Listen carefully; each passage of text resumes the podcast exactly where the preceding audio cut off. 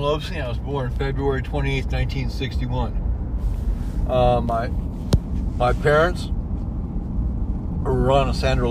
My dad passed away last year. Um, when I grew up, I had a desire to become a. And when I eh, when I was a teenager, I had a desire to to milk cows. I was raised on a dairy. Mm-hmm. By the time I was 21 years old, when I got saved, I already had um, five cows milking in the barn already. I had several calves, and Now you, you own Yeah. the, all these cows? yeah, I owned them myself. Okay, nice. And so, when I got saved, when Brother Clemenson led me to Christ, October 23rd, 1982. I know that's before you were born, huh? Way before, brother. Two times before. But anyway,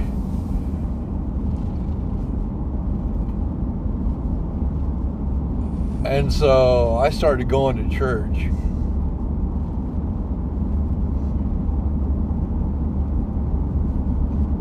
And uh, well, let me back up a little. My my family was a a fun-loving family. Let's put it that way. We would play, and I, there was a time to work, and there was a time to play. Yeah. Now my brother, my brothers didn't like milking cows. I, I would do I would do the milking, and I tell my brother, I'd say, I got done. Now you got you, know, you got to go clean up, Mm-hmm. and which wasn't hard. I did all the work.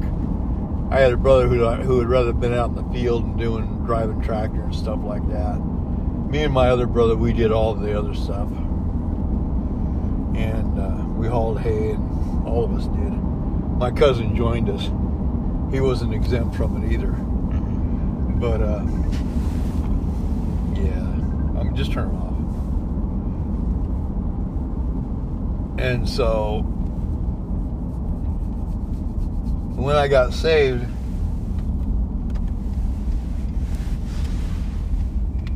I started going to church. Like I told you, ma'am, ma'am would come out and visit us with Brother Clemenson, and she would she would tell me she'd say we're gonna find a fine christian girl for you.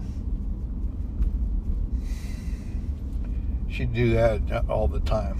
Mm-hmm. and so one morning she yanks this girl out of the nursery she as she says and she says i got a gen- i got a i got a christian gentleman i want you to meet.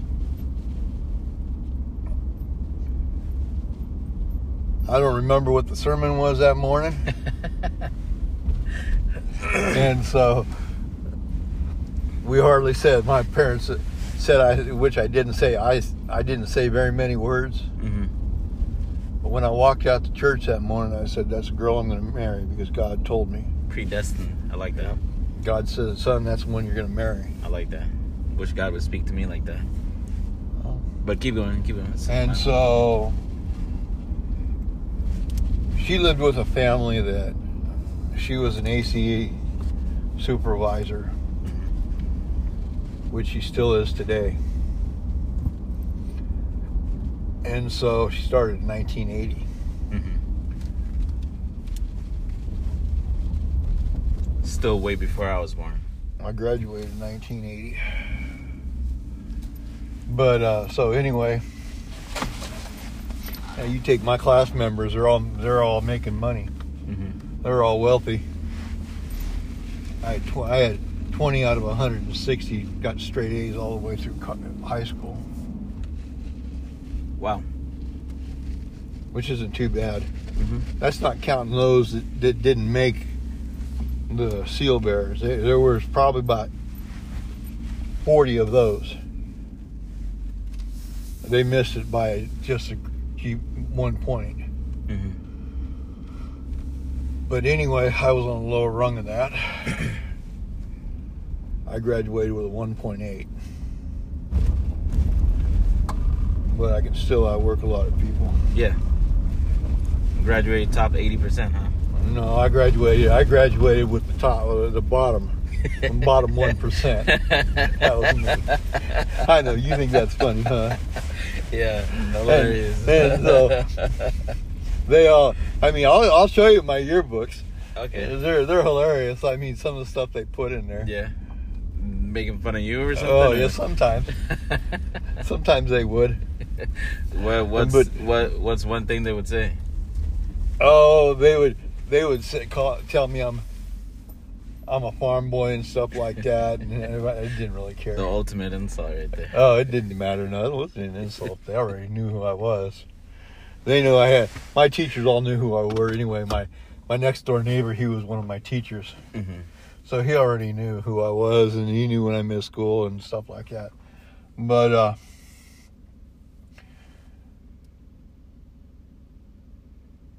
I mean, I grew up in. The, I mean, I went to school in the '70s. I mean, we all had fun and stuff like that. hmm But when I got saved, I gave that stuff up. Amen.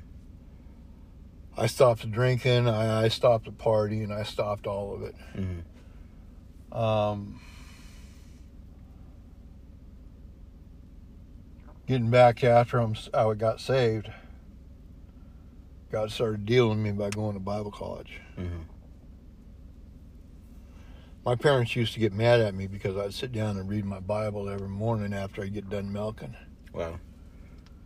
And so after I get done milking, I'd go ahead and read my Bible, made breakfast, and then I'd go ahead and and, and go to work. hmm And but and so later on, as I started growing, now I wrote a letter. We wrote letters all the time, and that's not me. Who, you and your Yeah. then yeah. we were- now wife? Yeah. Okay. And so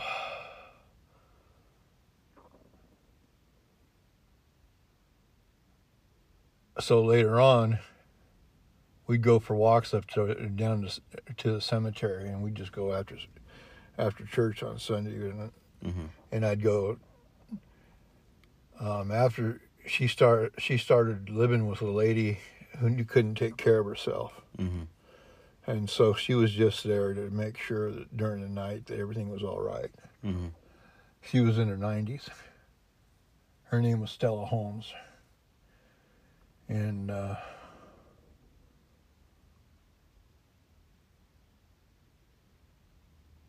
and so later on in August on her birthday, I asked her, I said, I want to take you out on your birthday. And I was writing, as I was writing, I, God gave me a little verse to give to her every time hmm and I'd write her little poetry, things about poetry and stuff like that. And I said, you know, one of these times when you hear Yeah. about diamonds and stuff like that, um, so on June 19th or August 19th, 1983, I proposed to her Dang. in a Chinese restaurant. Oh, I thought you were gonna say in Chinese, like Oh no, no, no! I wish I, My boy I, riz. wish, I wish I could speak Chinese. yeah, yeah. I, I really wish I could speak Spanish. Why? B- Well, I work with a bunch of Mexican women, Okay, okay. and they come on, women they gossip about you no matter what. and so, I proposed to her, Uh huh. and she, I, I, wrote, I wrote it out. Mm-hmm. Like, did you have it memorized or something? Or I had part of it memorized, that, and I read it to her though. okay. But I told her, I said, you know, I said you're like a diamond. Mm. I mean, and I started. I just thought about what a diamond was. hmm And she said she wrote all over it. Yes. Wait, can you tell me? Uh, can you try to remember the poem? She still has it somewhere. Shine bright like a diamond. Was that part of it or no? I, I don't remember. Okay, It's okay. been it's been a long time Man, ago. I, I really love to see that. If, but I mean, oh yeah. You know, the thing about it is this, and then she said yes. Mhm. she wrote yes all over, and then we went and had ice cream. Yeah, I like that, bro. And so her dad came up to visit, Mm-hmm. specifically me. And I had to go to work in the clover. I uh, operated a harvester. Mm-hmm. And so I had to leave while the next day I had to go. Mhm. But anyway, he, uh, I asked him, I said, so can I marry your daughter? He said, no. Mm. I prayed about it and I fasted about it. I said to God, I know, I know that this is a woman that you, you want me to have. Mm-hmm.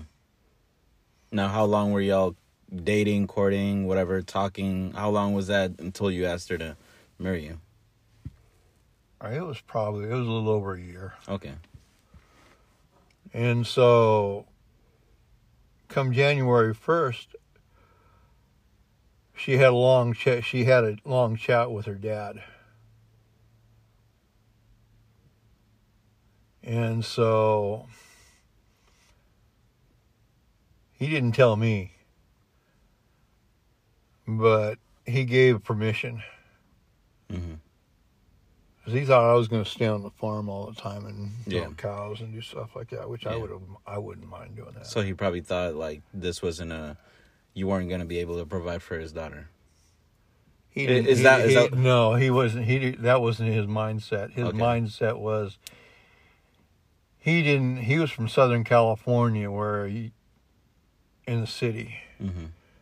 and he didn't want his daughter raised in a with that kind of lifestyle. Mhm. And so when he found out that I was going to go in the ministry, he changed his mind. He Mhm. told her, he said, "Yeah, I'll Support that. I'll support that one." Mm-hmm. And so we uh, we made plans, and I was going to go along the coast and take a drive, and and I mean, I my parents would have paid for it. Mm-hmm. And so she goes to this bridal shower, this bridal show. She's probably there. Her and her her, her one of her best friends went it went, and they uh, so they had her drawing. Mm-hmm. and uh, they had a, the first place was a was a honeymoon, Mm-hmm. all expenses paid, Wow. and a bottle of champagne. Oh, Now, did we drink it? No, she poured it out. come on! It's her. It's it's her. What is it called? Bachelor party.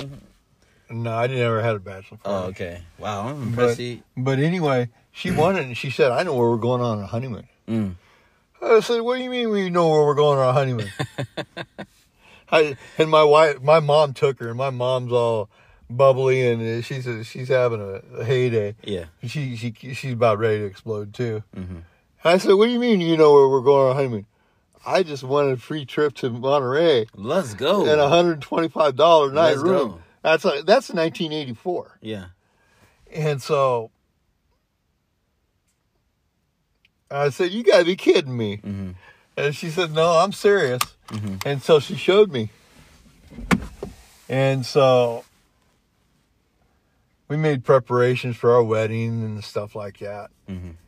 And so Pastor Hartman married us, Amen. and uh, I still can't forgive. I brother Clement, Mam, and brother Clemenson we are in a wedding. Mm-hmm. To this day, I cannot forget what he told me. What did he tell you? I was wearing a white tux. Mm-hmm. It was a June day in in in California. It was 100 degrees, 105 degrees outside, Wow. and I was sweating like a pig. Mm-hmm. And he said, "Ron, don't wipe your hands on your pants." And, and let me guess, you you wiped your hands. on oh your- yeah, he said, "Don't do that." but let me let me back up a little bit further. My wedding day was a day that i we, neither one of us will ever forget. And why is that? I wake up and we're milking cows. We got to hurry up, right? we wake up. We have no power. Mm. We had to call the fire department because we had a fire and almost burned up 50 ton of hay that wasn't ours. Okay. And so later on we used it, but and so we got done and we got we had our wedding cer we had our wedding ceremony and we were a few minutes late, but my family's late to everything. hmm That's why I'm like I am. and so we leave in a brand new car my parents just bought for me. Mm.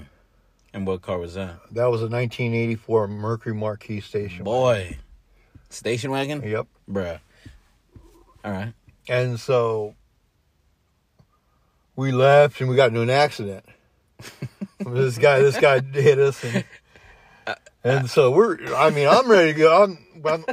We're sitting here ready to go to Bible college, right? And so I thought y'all were getting married. What do you mean? this is after. This is after the wedding. This is on our wedding day. what? Yeah, this is on my wedding day. Yeah. I got to get into an accident. I don't think God wants Sally to get married. But keep going, keep going. And so my parents say, okay, we can let you use our pickup instead. hmm And that was in 1970, what was it, 76? Please say shit. Ford, no, Boy. it was a 76 Ford pickup. hmm And so we, we go ahead and we check into this room, this motel in Chico, hmm because our flight left the next morning. My brother was going to, we leave our vehicle at his house. hmm And so he uh we we we went ahead and in the morning we we got up and we went I met him and we we went over to his house and we had breakfast and and, and him and his wife prepared made us breakfast hmm and then they took us to the airport. hmm We left pickup out there at his apartment. Now this is after the wedding, right? Right, right. This is after the wedding. Okay. And so we get on the plane, right? It's like a 25 passenger. It's going to San Francisco. hmm We got this gay, we got this queer for a, I mean, he walked like a woman as a steward. I mean, it was, I'll never forget it. And so we get to Monterey and it, it was, it was 100 degrees, like I said, when we left. hmm I don't know if you know how cold Monterey is. Monterey is on the bay, Mhm. and it was like sixty degrees, seventy. So it was like sixty degrees when we got there. And so we, I, I fly, I flagged down a, a taxi, right? hmm And I had this black lady, Mm. and so BLM. all I had was a hundred dollar bill, hmm and I think our fare was something like eight dollars or something like that. Yeah. So I gave her the hundred dollars. Dang, let's go. She, I, Reparations right there. I asked her, I said, she said, I don't have any change. I said, well, keep it. You should see, she, she to have a fit. That's called reparations there, yeah. She, she, she had a shouting fit, brother. Amen. And the room was, it was a three room suite. hmm It had everything in it, uh, all the latest accommodations. Nice. And, and so later on, we cut, after a honeymoon, we, uh, she, uh, she helped my mom do the housework and stuff like that. And she would help me milk once in a while. Mhm. But, uh,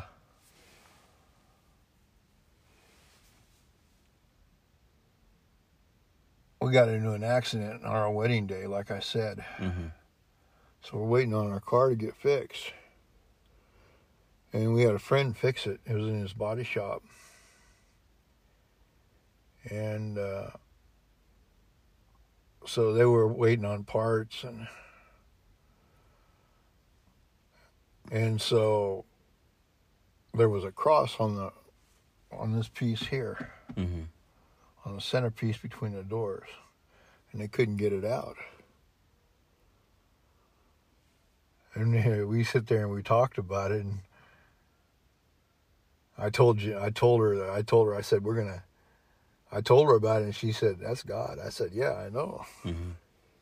This is God's car. Amen. But anyway, we uh, so we left in August. My parents said my dog sat out in the road for three months looking, watching for me. Mm-hmm. Brings tears to my eyes to this day. Because her brother got married the, the day we on the 18th, Mm-hmm. Or what was it? No, it wasn't the 18th. It was like 16th of August. A few days later, we get, we got to Oklahoma City, and so we spent the night, the first night in a hotel room, and so we went from the church. Mm-hmm. So as I'm walking down the hallway, I meet a man who says, uh, "You can stay, spend it our night at our house until you guys get a place, and we'll get you settled up." Mhm. His name was Chuck Basque. He's been a friend ever since. Chuck and Faye Basque with their three kids. Now, of course, I had more hair then too, and so in the morning, one of the mornings, the girls sit here and say, Brother Ron, can we comb your hair? Can we make your hair up? I'll say, what? and so they went ahead and they put put curlers in my hair and did Mm. all that kind of stuff. But uh, oh yeah, they'll they'll probably never forget that. Yeah. And later on, we went to a place and we furnished our place for like 150 bucks. Mm-hmm. Went to an auction, and uh, and so we got our place, and it was right across from the church. Um, Jim and Ruth, Ruth Nimmo were our landlords. Jim Nimmo had a heart as big as he was. He weighed about 450 pounds. Wow. You still see his signs everywhere, and his realtor signs today. He passed away about ten, about seven or eight years ago. Mm-hmm. But Jim Nimmo had a heart that you couldn't. He was talking like he was. He was the example of what preacher was talking about tonight. Mm-hmm. Every time you turn around, Jim Nimmo, he would. He was a very giving man. Mm-hmm. Amen. And so he was a successful realtor, Mm-hmm. and uh, we couldn't pay our rent a lot of months. And so he said, well, I'll let you guys work for me. Mm-hmm. And so I'd work, we'd work for our rent. My wife would help her in the house and clean her house and stuff like that. Mm-hmm. And then he have he he would have me doing other things. Yeah. Later on, as I started getting jobs, I started working at Hardee's, and then later on, I had a friend named Ken Brooks. He got me on at BFI. And what is that? That's garbage. Oh, okay. I worked at I worked at nights for two and a half years. Mm-hmm. Now, when when were you? You were a fire firefighter, right? No, I made fire retardant. You made fire retardant, and when was that? That would just you now you're getting ahead of the story. Oh, I'm sorry. No. But anyway, in the wintertime, he had a wood business. Mm-hmm. And so after the hard times came and they moved me to days. And so I, I'd, I'd call them every morning on my day off and ask them if they needed somebody because we need the money. Mm-hmm. And so when winter came, he'd already started a wood business. Mm-hmm. And so he'd wait for me to go go with him to to, to he he would sometimes load it or I'd load it, help him load it or but uh we'd go load it and deliver it. And uh so after I got laid off, I I helped him out and I helped another I helped another guy out too. But uh I helped him mow lawns and did all that kind of stuff. Mm-hmm. So uh, I got a phone call from Pastor Hartman. He said, Ron, I could sure use you. Now, I was in the bus ministry all those years. Yeah. And uh, while I was there, I worked on Bus 10, which was on the inner city Amen. downtown. I went by the uh, federal building every every every Saturday and Sunday.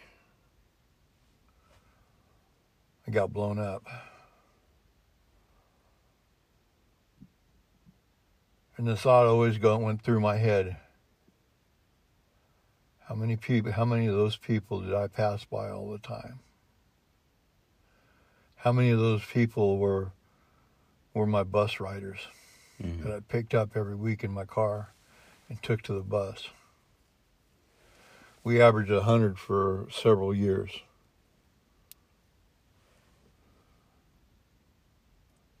We'd drive our station wagon and pick up kids every week. Mhm.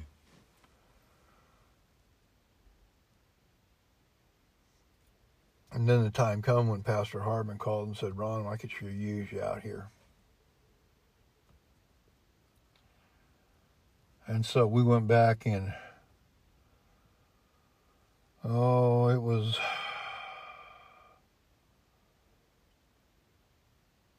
I had Rachel we had Rachel and Naomi with us. They were they were just Rachel was like three years old and Naomi was like one. Yeah. And so no Naomi wasn't even one yet. And so we had we drove back to California.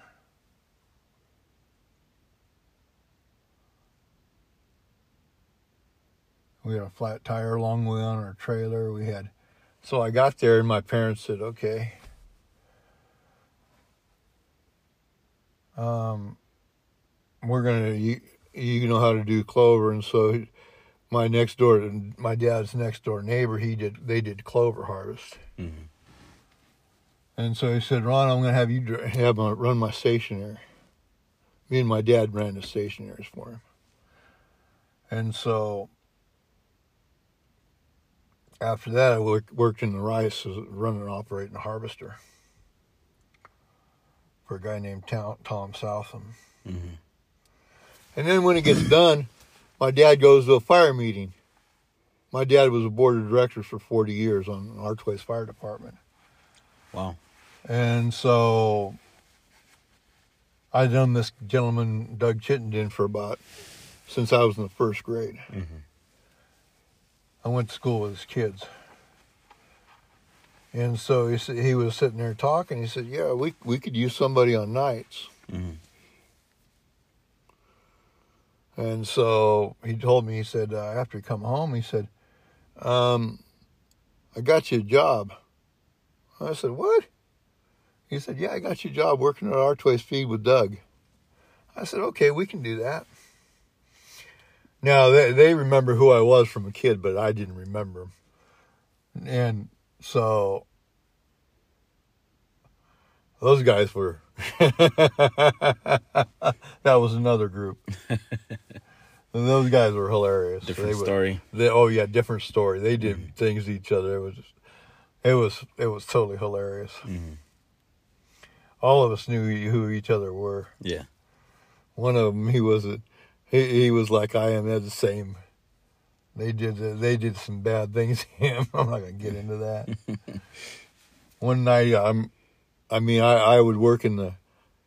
This guy had a broke. He had a. His neck fused together because he broke it. Wow. and so all, he couldn't do much. Mm-hmm.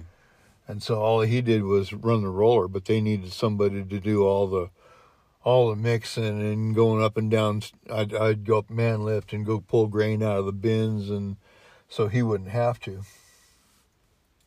I'd watch the rollers once in a while. I'd clean grain, and and so when I worked days, Doug said, "You're gonna you're gonna ship and receive grain for me." I said, "Okay, we can do that." Mhm. And so I had my responsibilities were the same, but they were added on. Mhm. And so after I was working there about three months, they came to me and they said, uh, would you guys, would you be interested in renting our, our apartment above the scale house? I said, sure. And we were having problems paying rent, so they took it out of our paycheck. And so one day I'm sitting at work and the boss says, Your wife called, you better call her back. And I said, Okay. And I was busy doing other things. Mhm. So about a half hour later, she calls again. So Doug tells me, Ron, you need to call your you need to call your wife. I was I said, okay, I can. And so I call her and he says, Rachel Rachel just broke her Rachel just broke her arm. And that's your daughter, right? Yeah, that's my daughter. And so I took her to I told I told him what was going on. He said, "Well, you better get out of here." I said, "But my car's broke down." He said, "Well, you can take my pickup." Mm-hmm. So I went to the hospital and got her in and got her taken care of. And so she uh, got her cast and stuff like that. And, and her arm still bothers somewhat today. But uh, later on, I got laid off, and and they told me I had to. They called me in the office and said, "Oh, you don't have a job here anymore because it was, it was kind of tight." Mm-hmm. And so at that time, I had a few other issues. I had health issues I got taken care of and stuff like that. By that time, we'd moved into some apartments. And now some of them were, some of the people were character. I had a Seventh Day Adventist. She didn't go to a hospital or anything. She died in her in her home. I had a sheriff living there. Um, in fact, that was his sister. Mm. But uh, so I got along good with the sheriff's department. And so later on, we had a family move in, and she had six kids. She had five kids. Big old heavyset gal. And so we had a mutual communication. When they got too loud, I'd take a broom and hit the, the ceiling, Mm-hmm. and then she would she would just, she would stomp back or hit with a broom. and she got she understood. yeah. But I mean, after that, we got along good, Mm-hmm. and I got along good with all my neighbors. Yeah. But uh, later on, we started in 1998. We started building a house. Mhm. We mo- eventually moved into it, and so later on, I or in 1994, I put put my application at Fire-Trol, or it was actually Chemonics. And so I got a job at Chemonics making fire retardant. I was also delivering the San Francisco Chronicle at the same time, and he told me I couldn't do it. And that's the newspaper, right? Yeah, it was a newspaper. Okay. I had a recycling business along with it. Mm. He told me I couldn't I couldn't deliver the paper. And so I, I delivered it. He said, because we got a lot of overtime in this place. Mm-hmm. I started working on our anniversary in 2004. We'd been married 20 years. It Wow. my 20th anniversary. Mhm. By the way, I took her out. I don't remember where I took her. Mm. But uh, anyway, I like that job. It was a good job. I ran, a, lo- I operated a loader and a forklift, and um, a lot of hours overtime. Mm-hmm. And so, after he seen that I was not falling asleep on the job, he didn't have a problem with it. He'd sit down and read the newspaper while on his break, and I'd sit there and say, "You hypocrite! Mm-hmm. Terry Brinson, you're a hypocrite. You tell me I can't read, I can't deliver the paper, but here you are reading it. Mhm. And so, about that time, pastor that we had started a jail ministry. And so, for some reason, he couldn't do it. And he told me, he said, he told me, he said, Ron, um, I- he said, brother Ron, I need you to go into the jail with me. I want you to take. I, I'm not going to be able to make it this week. Mhm. I need somebody to take my place. And I did that for eight years, every Sunday except for the days that I had to work overtime. Mhm. And I've seen many. I've seen an average of two people a week get saved.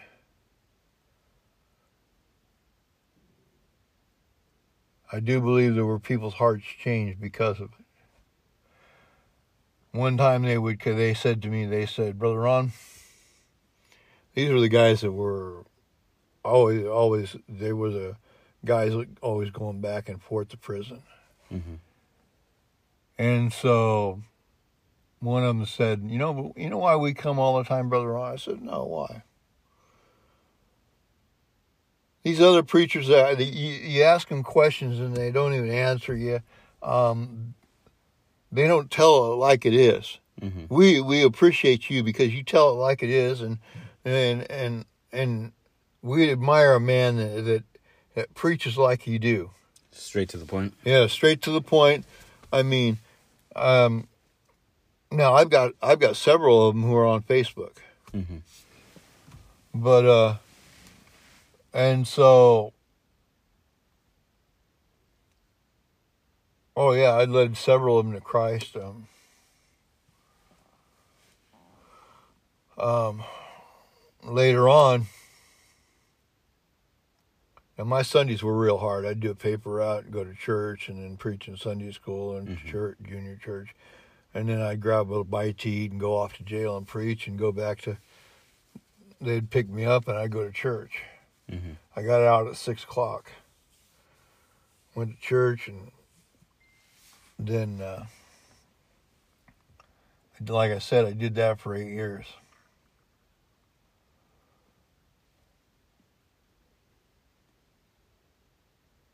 And then later on, our pa- through several different pastors, we had one who did some things, and so my wife contacted Samantha Graves, which is Em and Brother Clemenson's adopted daughter. Mhm. And so, rest is history. I'm here. Amen. I've been here for 18 years. Wow. Okay, so let's transition to now then. Um, tell me what do you if you don't have to get too deep into it, but what do you do now? Um, your family, are you still with your wife and just the present time basically. I've been married 38 years. I work at Pennington. Naomi got me at Naomi. Um, Which is your Naomi was other working daughter. at yeah. It's my it's my job that I'm at presently at now. Um, she was working there for about three years. hmm Um, And what do you do there? I do a lot of different things. I just don't do. I uh, I mainly run a operate a compactor. I take all their trash in our building and Mhm. put it in a compactor.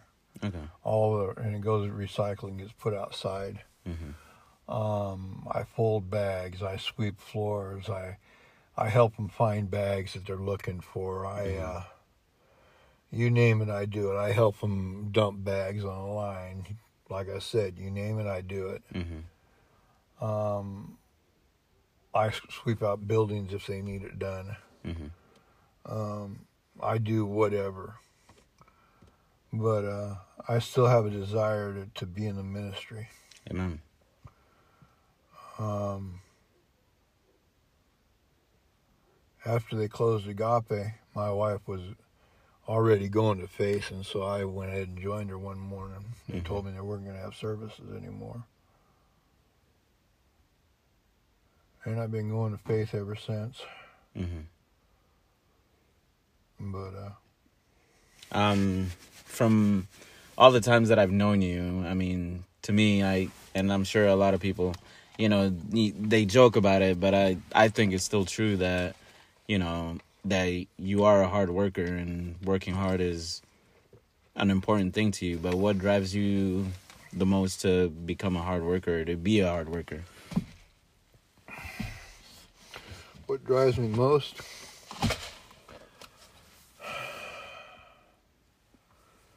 I was instilled as a as a teenager hmm to work hard.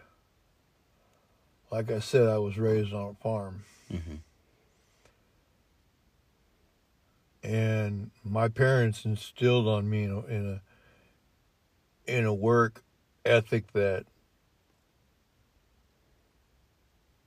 if I want to get somewhere in life, I had to work for it. hmm Everything's not handed down to you. Yeah. Um, I'm not afraid of getting a second job if I have to. hmm And I realize that that's going to make the company I work for mad. That's going to make Pennington upset. hmm I'm not afraid to do that.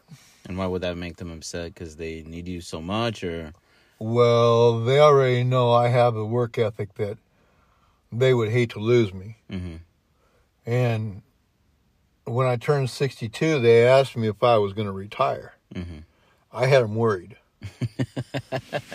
I had I had I had people asking me if I I had my two supervisors where they asked me if I was going to retire. hmm One of them's a couple years a couple months older than I am. Uh huh. And the other one she's about 6 years older than I am and they both asked me, "Are you going to retire?" hmm And then uh, lady who did my the hiring, she asked me the same thing, and she said, "Good, I'm glad you're not gonna not gonna quit." I mean, are you sure they weren't asking if you're gonna retire so they can get you out of there? No, no, no. They want me. They want me there because Yeah. they know that I do the job and I do it good. That's awesome. For 62, that's awesome. I mean, at 62, let's see you run and operate a compactor. My bad. I, I mean, You've probably never done that. I've I don't even know how to spell that. I don't even know what that is. I'm joking that I don't know how to spell it, but um, a compactor, you take all the. Um, see, when I worked at BFI, I also operated a compactor when I Mhm. did salt too, Mhm. ammonia sulfate. But uh, and so I do that for eight hour, eight hours, and what else ever is need to be done. mhm. But uh, I had them worried about me because they thought I was going to quit. yeah, they got a good one, huh? Yeah, but earlier I had surgery done on my nose, and I told her, I said, "Now listen, I don't know what this job is going to do for my nose, or I don't know, I don't know anything about that. hmm And once in a while it turns purple, but I still work. Dang, dedication right there. Oh yeah, it turns purple right here. hmm And what is that from smelling all the? No, no, no, no. That's from the operation. Okay, I had cancer removed out of my nose, and and so I still haven't regained all my my strength that I had before that I had the operation. hmm But uh, I enjoy what I do. Um, I work with good people. hmm I realize that God will take care of us. Amen. And when I preached in the county jail, the day's going to come. I already know they're going to be looking for me. The FBI or who? Well, the government, because of they know that I'll take a stand. hmm Amen. And these these these guys that close the school down, they don't realize that, but I'm going to accuse them. hmm And so when they when they start accuse when they start doing all the stuff they're doing, I'm going to name them one by one. and different things that people that they've told me. hmm Now, uh, your job here at Pennington, I know you've used that as a way to minister to people. Oh yeah. Um, can you tell me about that? Oh yeah. We've had several people that I've talked to that um one of them had some problems. I told him I, I, I tell the people all I tell them all the time. I say if you guys need some help, don't ever be afraid of asking because I'll help you through it. hmm And uh,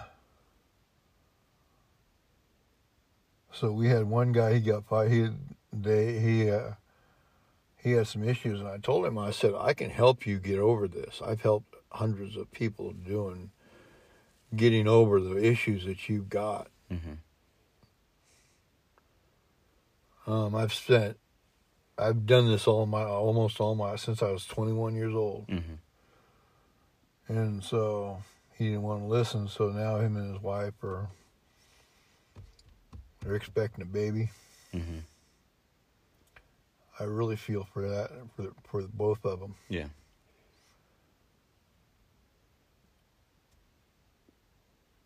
But I believe the Lord wants us to make an impact in people's lives, Amen. just not witness to them. I don't believe in lifestyle evangelism. I Mhm. believe your your your testimony and then you and, and your witness will Yeah. change their lives. You can they'll come to you and they'll ask you what the problem is. Yeah. Like it says in the Bible, faith without works is dead. Now to back some other things up, when I lived in the apartments, the Mormons and Jehovah Witnesses would come knocking on my door all the time, hmm and I knew enough Bible to To sit there. away. You can you can kind of say that they would they would kind of blackball my door, Yeah. Um, but uh, I I I when I was going to Bible college, I had a black woman knock on my door, Jehovah Witness, Mm. And I was late for English class that morning. I hate to say it.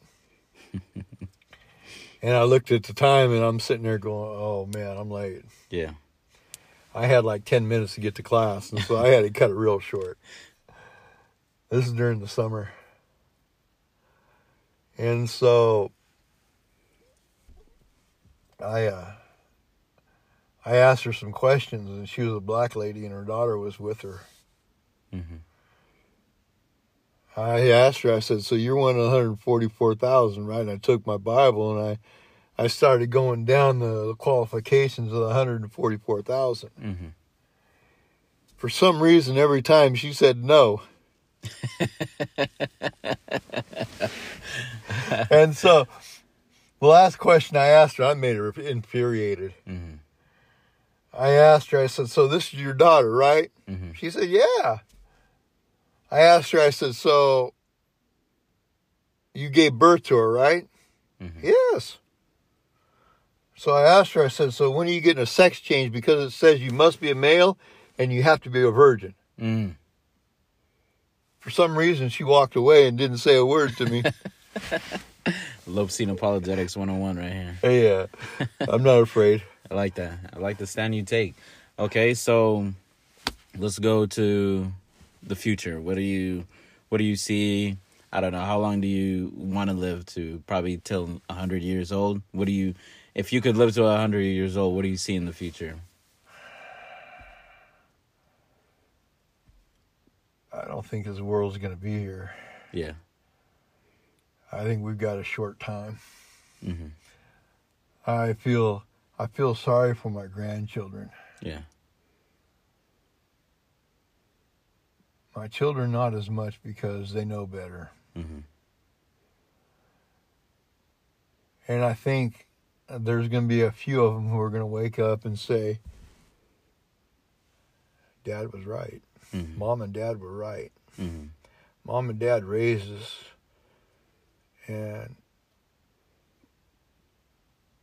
they raised us the best they could. And I'm dumb because I didn't listen to them.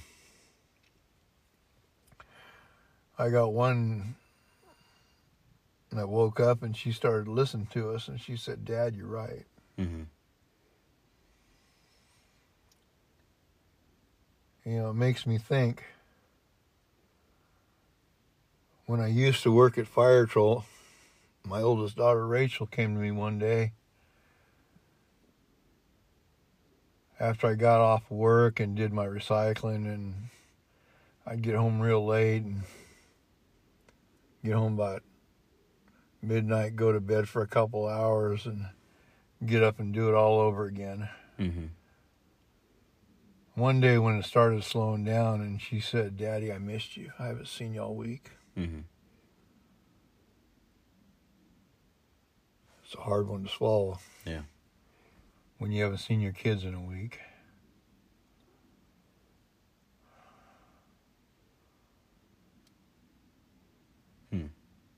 And I had a testimony with my people that I recycled for too. Mm-hmm. But I'll tell you one thing if I had to do it all over again,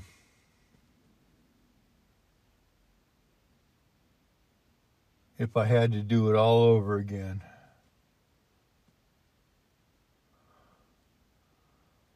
I would try a little bit harder to be a better witness. Mm-hmm. It's one place I think I'm a I, I, I failed the Lord Yeah. because when I stand before Him someday, the question isn't going to be what I've done with my money. Mm-hmm. question is going to be what have I done with my talents? Mm-hmm. What have I done with my gifts and talents that He's given me?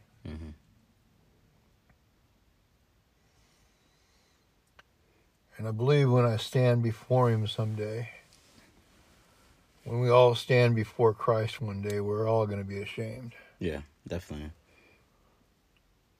That day's coming. Yeah. Sooner than we want to believe it. Yep. I mean, but the good part about that is that you you you notice that now that you know you could have been a better witness. You can apply that to your life now Oh, yeah. and be a way better witness than you thought you were back then. Oh yeah. Now back then I used to be a real witness. I Mhm. mean I would um like I said, I won several people a week to Christ. Yeah. Um Pastor Grandy heard about me when I was in in still living in California. Mm-hmm. He knew who I was. When he came here, he told me he said I heard a lot of things about you, Mm-hmm. but I've never seen you. Mm-hmm. You know, a lot of people hear about somebody. I'll give you an example. Brother Vineyard preached Rachel's graduation. Mm-hmm. First time I'd seen him was in 2004 or 2005. 16 years after I'd, I'd left Windsor Hills, me and my wife had left Windsor Hills. He come to preach Rachel's graduation. Mhm. Rachel graduated in 2005.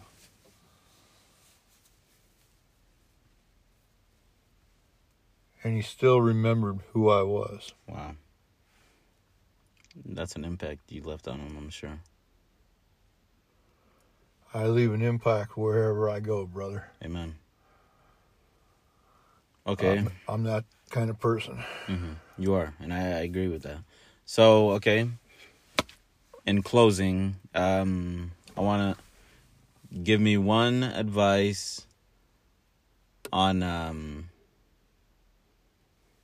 give me a, one advice on being a hard worker.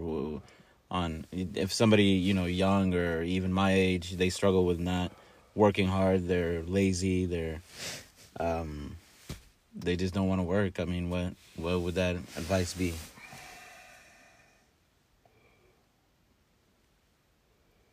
Some need a swift kick, and some just need to be shown how to do it. hmm Others, um, it's like a lot of your coworkers. they look at you and I, and they see they see us for for what we are. Mhm. My supervisors know that I'm a hard worker, Amen. Good. but they know that I have medical issues, and Mhm. they all know they they know that everybody in my building knows I have issues that, that are. My supervisors all know that I have medical issues, Mhm. but you got to be an example that works in order if, if in order to to teach somebody how to work you have to be a hard worker Yeah. Um, Amen. I like that. That's good advice. you have to be able to teach them problem with this generation is we don't have men that have taught them how to do things hmm or they've neglected their responsibilities. Mhm. And so when they re- neglect the responsibility of raising their children and teaching them, and that's the father's responsibility. That's the husband's responsibility. Yep. And if he doesn't do that, how are they going to learn? Our public schools have indoctrinated so many of our children to being lazy. Mhm. And they play with their phones rather than playing with and going out and working. Yeah. They know how to they know how to play video games, but you get them a give them a pick or a shovel or an axe, and they don't know how to, they don't know they wouldn't know the first thing about using it. Yeah. They, but they would know how to use it on Minecraft. You know. Oh yeah, they they play Minecraft. They, they would sit there and play video games all day long, Yeah. but you can't use it, and they don't want to work. Yeah. Yeah. Sad, sad, sad times we're living in. Um. Okay. It's like I, on my, uh, I've got a, I've got several different employment agencies that contact me every day about jobs. Yeah. I get 25 different companies telling me, or different employment agencies. I started out with one when I worked in the dorm because I mm. seen what was going on. Yeah. You're hot on the market, brother. And I get all kinds of them telling me I'm a wanted man. They already know who I am. Yeah. Most interesting man right here. Okay, my last question or statement or you know to you would be or a question um so give me one I don't you probably have a million but uh give me uh, uh, your top 3 advice for for marriage. Um you know, you said you've been married for 38 years, right? Mm-hmm. Almost So- 39. Almost 39. How did you do?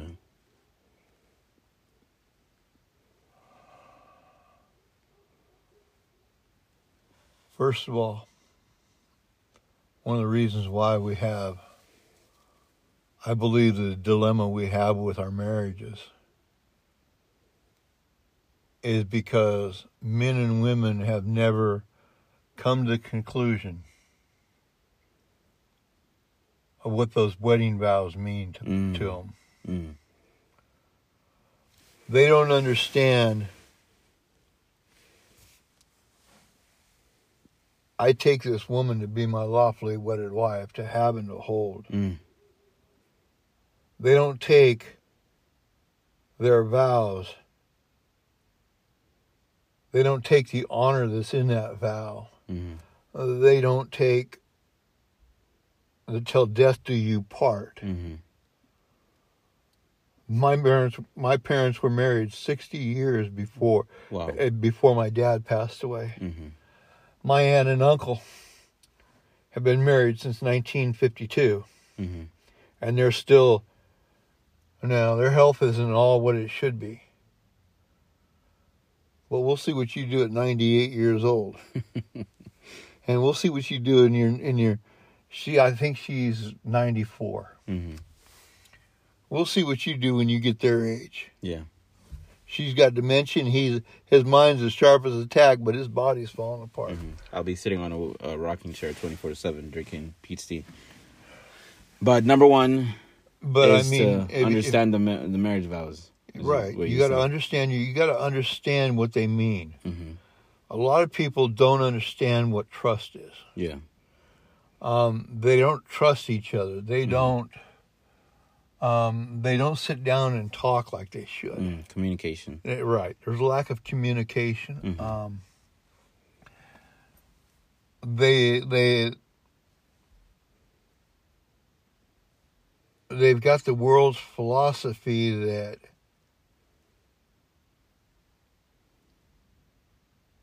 when you look at a woman she's going to be the same she's going to be the same and her body's not going to change yeah her body's going to change No cap. they're they're going to change hmm and we've got this idea that life is useful. hmm Growing old is Impossible. yeah. You when you're when you're young, you think you'll never make it to. I remember the book 1984 by George Orwell. Orwell. Good guy. I said, you know what, 1984 is a joke. It'll never get here. hmm I thought it was a joke when they were talking about about year 2000. hmm Now it's 2023. Yeah. Life travels so fast when you're not paying attention for sure.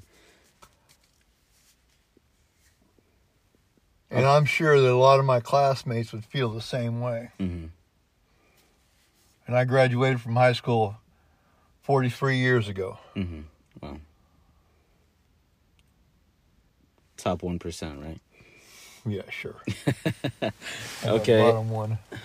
Um, one thing I, want to know is that uh, uh, you you said um, you know, God told you, or you said I want to marry this woman, or you said that God wants you to marry this woman. Instantly, you thought that. Um, what, what, what gave you that thought? I guess. Uh, how are you so positive? How are you so sure?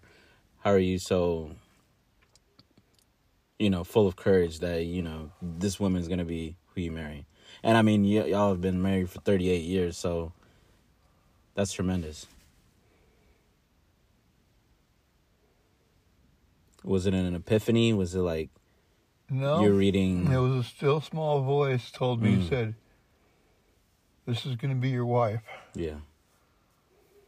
My aunt and uncles and my parents, before they all passed away, hmm were married for over 240 years Combined, right? combined. hmm Wow. Um, me and my two brothers have been married for over. Um, we've been married for over for almost 110 years combined. My sister got a divorce. My brother got a divorce. Or two, he was married for a couple of years, and she didn't Mhm. want to do, with him. But um, he remarried. Me and my brother are on our first wives. hmm Good. He's been married a year longer than I have.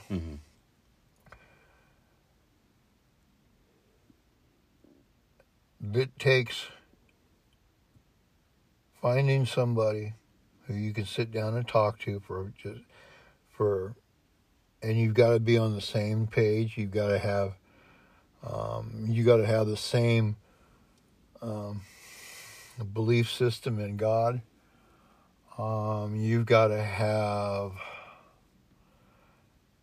and God takes the weaknesses that man and woman has and he, and he combines them together and makes one. Amen.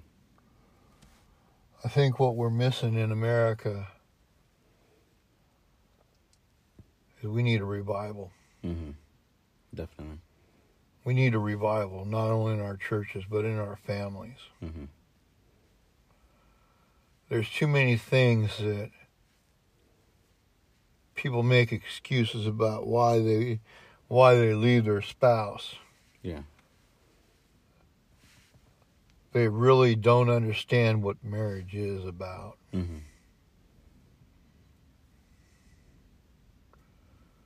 Marriage is about love and honor and cherishing each other hmm through the good times and through the bad times. Definitely. I can say this. When there's always been one of us who's gone through a time, we've always been there for each other. Amen. That's a good lesson. Always be there for each other during the hard times. And whether they're good time, whether they're hard or bad. times or easy Mhm. times, we're always there for each other. Yeah. And I think that's the problem. A lot of people don't sit down and talk and, and, and work their problems out. hmm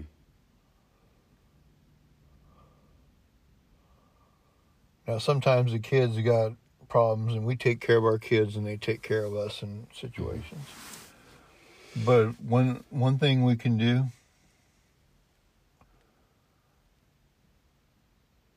it's kind of like I told a couple men once.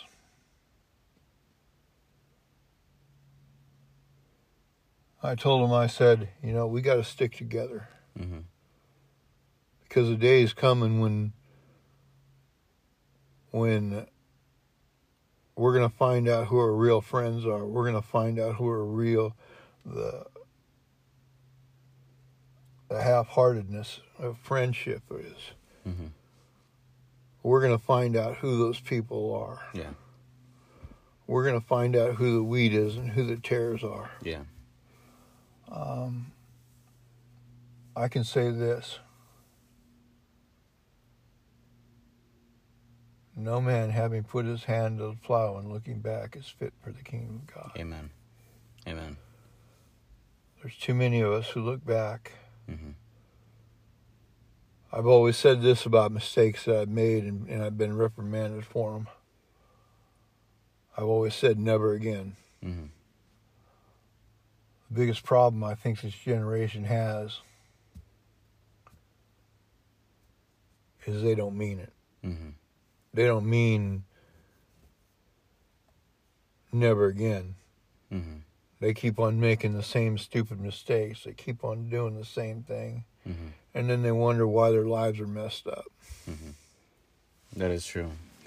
All right, so to conclude this whole conversation, because I know you got a wife you need to get to and some grandchildren you need to get to. I don't want to take up all your time, but uh, to end it all, um, just give me one one advice that you were given, maybe even just a compilation of all your experiences in life.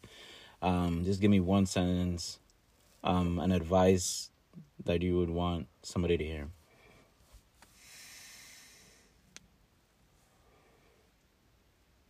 Trust in the Lord. Amen. Amen. Trust in the Lord with all your heart. Lean not on your own understanding. hmm In all thy ways acknowledge him, and he shall direct Direct thy thy paths. Amen. That's We need to we need to learn to trust in God more than anybody else Amen. because man will fail you. hmm